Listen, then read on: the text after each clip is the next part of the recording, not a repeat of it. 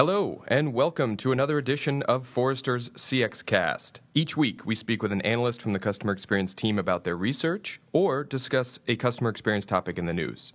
Along with my co host, analyst Diana Laufer, my name is Sam Stern. You will hear both of our voices each week.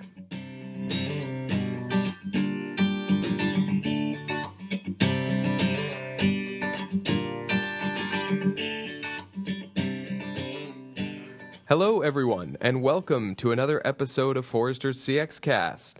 This week, we are joined by our colleague Maxi Schmidt Subramanian. Hello, Maxi. Hi, thank you for having me. And as always, this is Sam Stern, joined by my co host, Diana Laufer.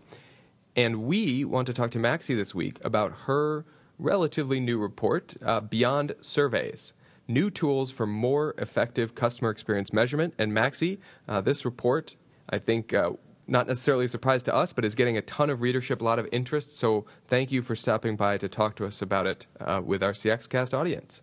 Happy to. So um, I think the first obvious question suggested in your title, going beyond surveys, is well, why? Why do companies need to go beyond surveys? Surveys have, have worked so well for us over the years, right, with CX measurement. So why go beyond?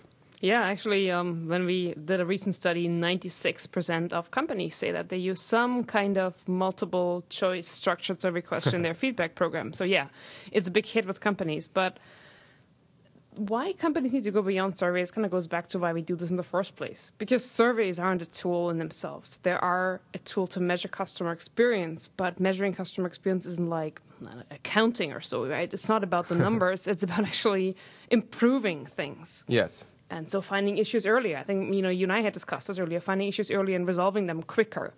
And surveys don't actually necessarily help to do that, right? They they they help quantify perceptions, they monitor progress, they generate metrics, but I call this there's a dark side to surveys because they aren't actually able to capture insights from many customers, right? Often many interactions aren't aren't uh, covered in a survey they capture insights way too late, right? You've been thinking about backward looking metrics for a while. Surveys create those. So, those are some of the key problems why companies need to really think about beyond surveys in their measurement. Great. So, if companies are thinking beyond surveys, what are the best options that are available to them that they have? Mm-hmm. Yep, there are, there are a few approaches. Funnily enough, one of the ones that, that I've been writing about is actually a survey, right? It's improving your surveys because there are hmm. many ways now to modernize surveys to make them more conversational or um, field service in the moment with um, location data that helps you actually understand where a customer is. If they leave the store, you can field a survey, um, or making making surveys shorter, putting text fields in them that help conversationalize the, the, the survey input. But that's just that's just survey hygiene, right? That's going to come anywhere.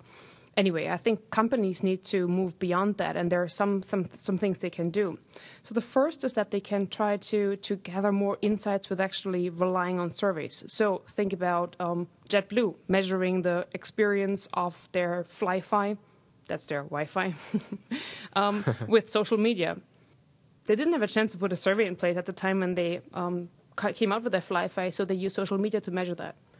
Or think about location analytics that help you understand where customers are moving, where the bottlenecks and, and breakdowns in an experience are. So there are ways that, that don't involve surveys. Yeah, that's really interesting too. I mean, if you think about FlyFi, um, my experience has been as a JetBlue flyer that it's not on every plane yet. I mean, maybe it soon will be, but so that's a way to capture sentiment in a qualitative way, right? If the survey, you need a certain amount of data to know what people think, um, but you're only going to be up in a you know small subset of your your planes or your retail locations. Then just getting that sentiment through social media is maybe a better way uh, when you know than fielding a complex survey that you won't even get enough responses from anyway, right? Yeah, and then they, I mean, you could basically be up and running relatively quickly. It took them just a few months, so very yeah. very cool, and they could they could prove to their provider when when the Wi-Fi wasn't working. Although I guess if you have Wi-Fi on planes, you can then start uh, fielding the surveys on the plane, right, while they're on there. But yes, yeah, I take yes, your point. You but there are also other things that I think are even more interesting and that have to do with more data collection and advanced analytics. So, for example, there are companies that can help mine uh, calls and they collect variables on the emotions the customer had, on what happened on the call, hmm. silences, transactions and they use all this data to then understand okay, what do the calls that get a good survey score or get a good experience score have in common? and what are those patterns? And now you can say, okay, maybe we only surveyed 10% of our customers, but we know for everybody else also what they're thinking because we're huh. looking at the data and we're using that, that pattern, so to speak, as a lens to yeah. understand that. And that's, that's what I think is really interesting, yeah. And then can you apply that in sort of a more forward looking way? Yeah, because you can do two things. You can identify customers that have not had a good experience and, and you can reach out to them. Mm-hmm. Or you can um, just um, put another step in the experience that a customer would go through when they didn't have a good experience. So uh, EMC is actually doing that. They've built a predictive model on which customers haven't have st- still have problems after a service experience, and then now they close the loop with those customers. Oh wow! Huge, huge impact on satisfaction. That's amazing in the sense of of addressing the problem you identified, right? I mean, Diana, you were um, hitting at this with your question, but waiting till you get the survey back to know what the customer felt about it. By doing that sort of um, analysis to break down what a call is that will get a good survey response, you can then look at the attributes of that call and just act off of those. So yeah. if you have a bad experience, you don't have to wait for the customer to tell you. You can assume or, or, or make a really good guess that it was a bad experience and that they'll want you to close the loop. Yeah, and you That's know really what's interesting. And you know what's also more, even more interesting is that just imagine all those people in branches, in stores, in the contact center, and they're they're getting feedback from around ten calls, twenty calls a month. That's not very helpful in mm. actually improving. So now, if you have more data and you, you use those advanced analytics, you can give them feedback on every call. You can coach them on the things that they've done well, the things that they haven't done well, as opposed to telling them, you know, your overall satisfaction score is so and so, and um, here are some things that the customers uh, scored you low on.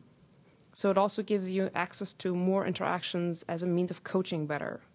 And it compensates for typical low survey response mm-hmm. rates because now you're getting more data through this analytics, right? Mm-hmm, exactly. The idea, and you've written about this in the past, of survey fatigue. And as more and more companies take customer feedback seriously and get on the customer experience bandwagon, I mean, it's possible that um, fielding surveys is going to be become even more difficult in terms of getting um, response counts that are reasonable or, or, enough to actually have a good data set. Mm-hmm, yeah, I tried looking into whether there's really a decline in response rates, and there are some indications that there is. Others that you know don't really support that. But just if you look at yourself, the types of surveys that we get these days, especially longer structured surveys that ask you questions that you really have no clue how to answer, you don't remember what you felt or even what, what they're asking you that's such a waste of time for for for the customer and for the company, yeah. right? And and it, it, it fatigues you. It uh, makes you immune against other companies that want to survey you. and so yeah, that's yeah. that sort of fatigue is a big issue. Yeah, I feel like every time I stay in a hotel now, I get a, an email survey about my stay, and at first when this started happening, I was really excited. Obviously, working in the customer experience field, I like to provide feedback, but now. I just I can't spend even the five minutes or ten minutes they want because I travel so much filling out the survey every time. Um, and I just feel like with all of these brands, it, it is becoming overwhelming. Yeah, and I mean, there's there is some research that we've done. Um, uh, like Sam, you said some some time ago about the survey fatigue. So there are there are ways of of um, getting people to take surveys and finish them to get around that. But that also goes back to the to the thing that I mentioned earlier, modernizing surveys. Right? We mm. don't. I I do not want to score whether the person at the gate actually called me by name or not when I gave them my boarding pass. I couldn't care less. right? That's something that I don't ha- want to have to won't have to evaluate. I don't want to score British Airways on 100 questions that all sound the same to me. I want to have a, a common field where I can say something if I want to. Right. Ideally, even a speech comment where they where I can leave hmm. whatever comment I want to leave very easily. They can see how I was uh, feeling because they can track my emotions and they can analyze that and that's that's what I think feedback will be in the future, right? It's more about about insights that aren't just backward looking, but that are ongoing insights and insights that are much easier for the customer to give. So, voice analytics of potentially customer verbal feedback. Any other sort of predictions for the future uh, beyond surveys? Yeah, I mean that's one of them. I was when I when I did this research, I was really looking into whether any brands are already doing in-app surveys so imagine uh-huh. that you're, for example, in a, in a baseball f- park, right?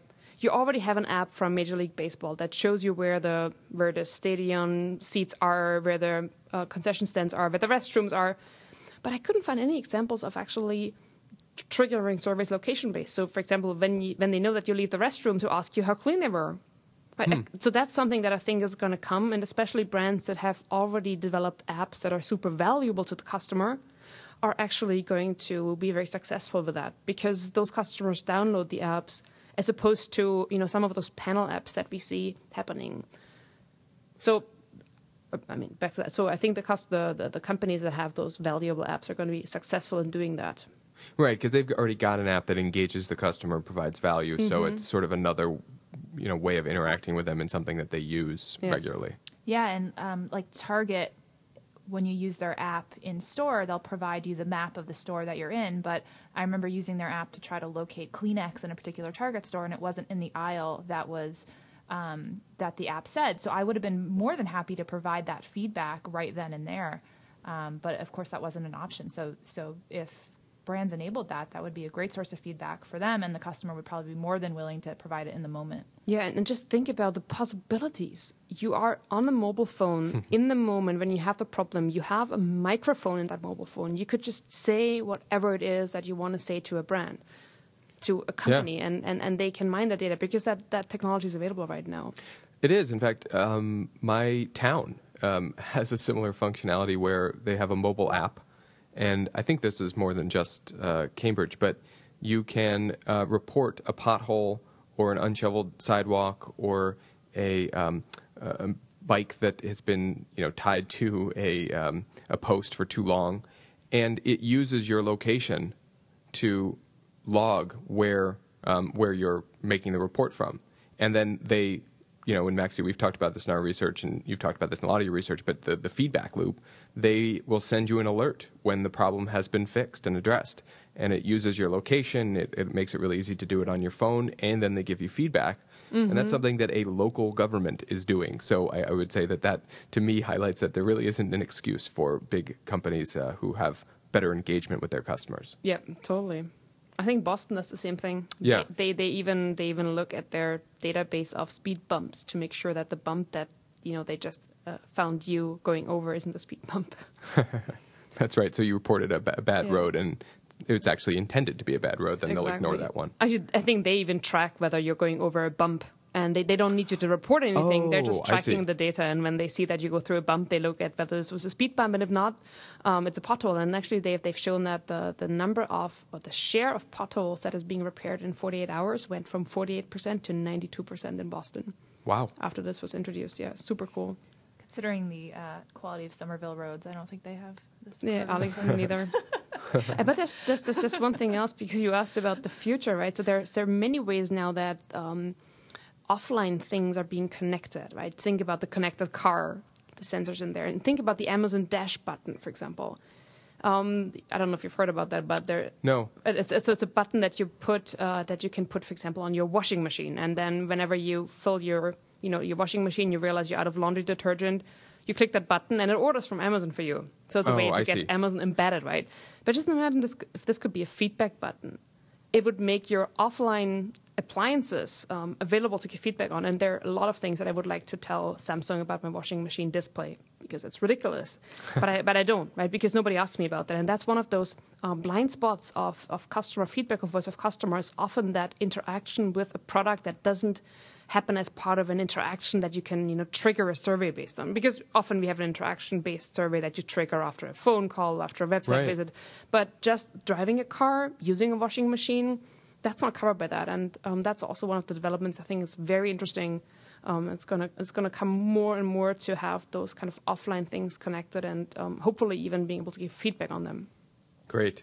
So, um, what would you recommend to CX professionals and, and their colleagues at their companies? What should they do next uh, to move even further beyond surveys?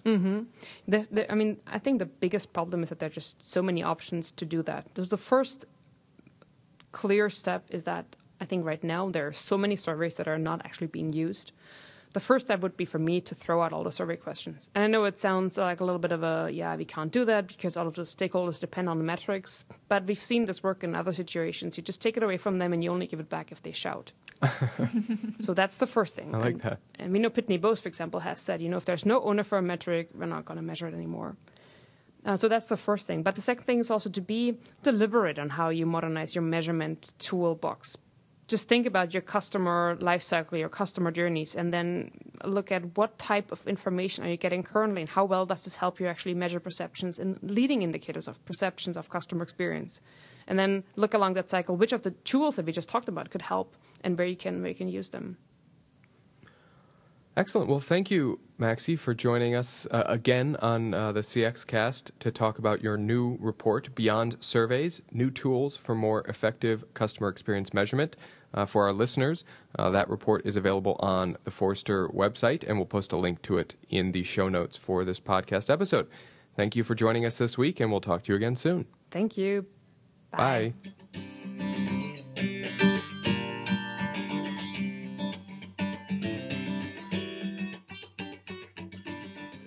Thank you for listening to this week's CX Cast. We'll post links to the reports we mentioned in the show notes for this podcast. And if you have questions or suggestions, please contact me at sstern at forrester.com. And remember, your customer's perception is your CX reality.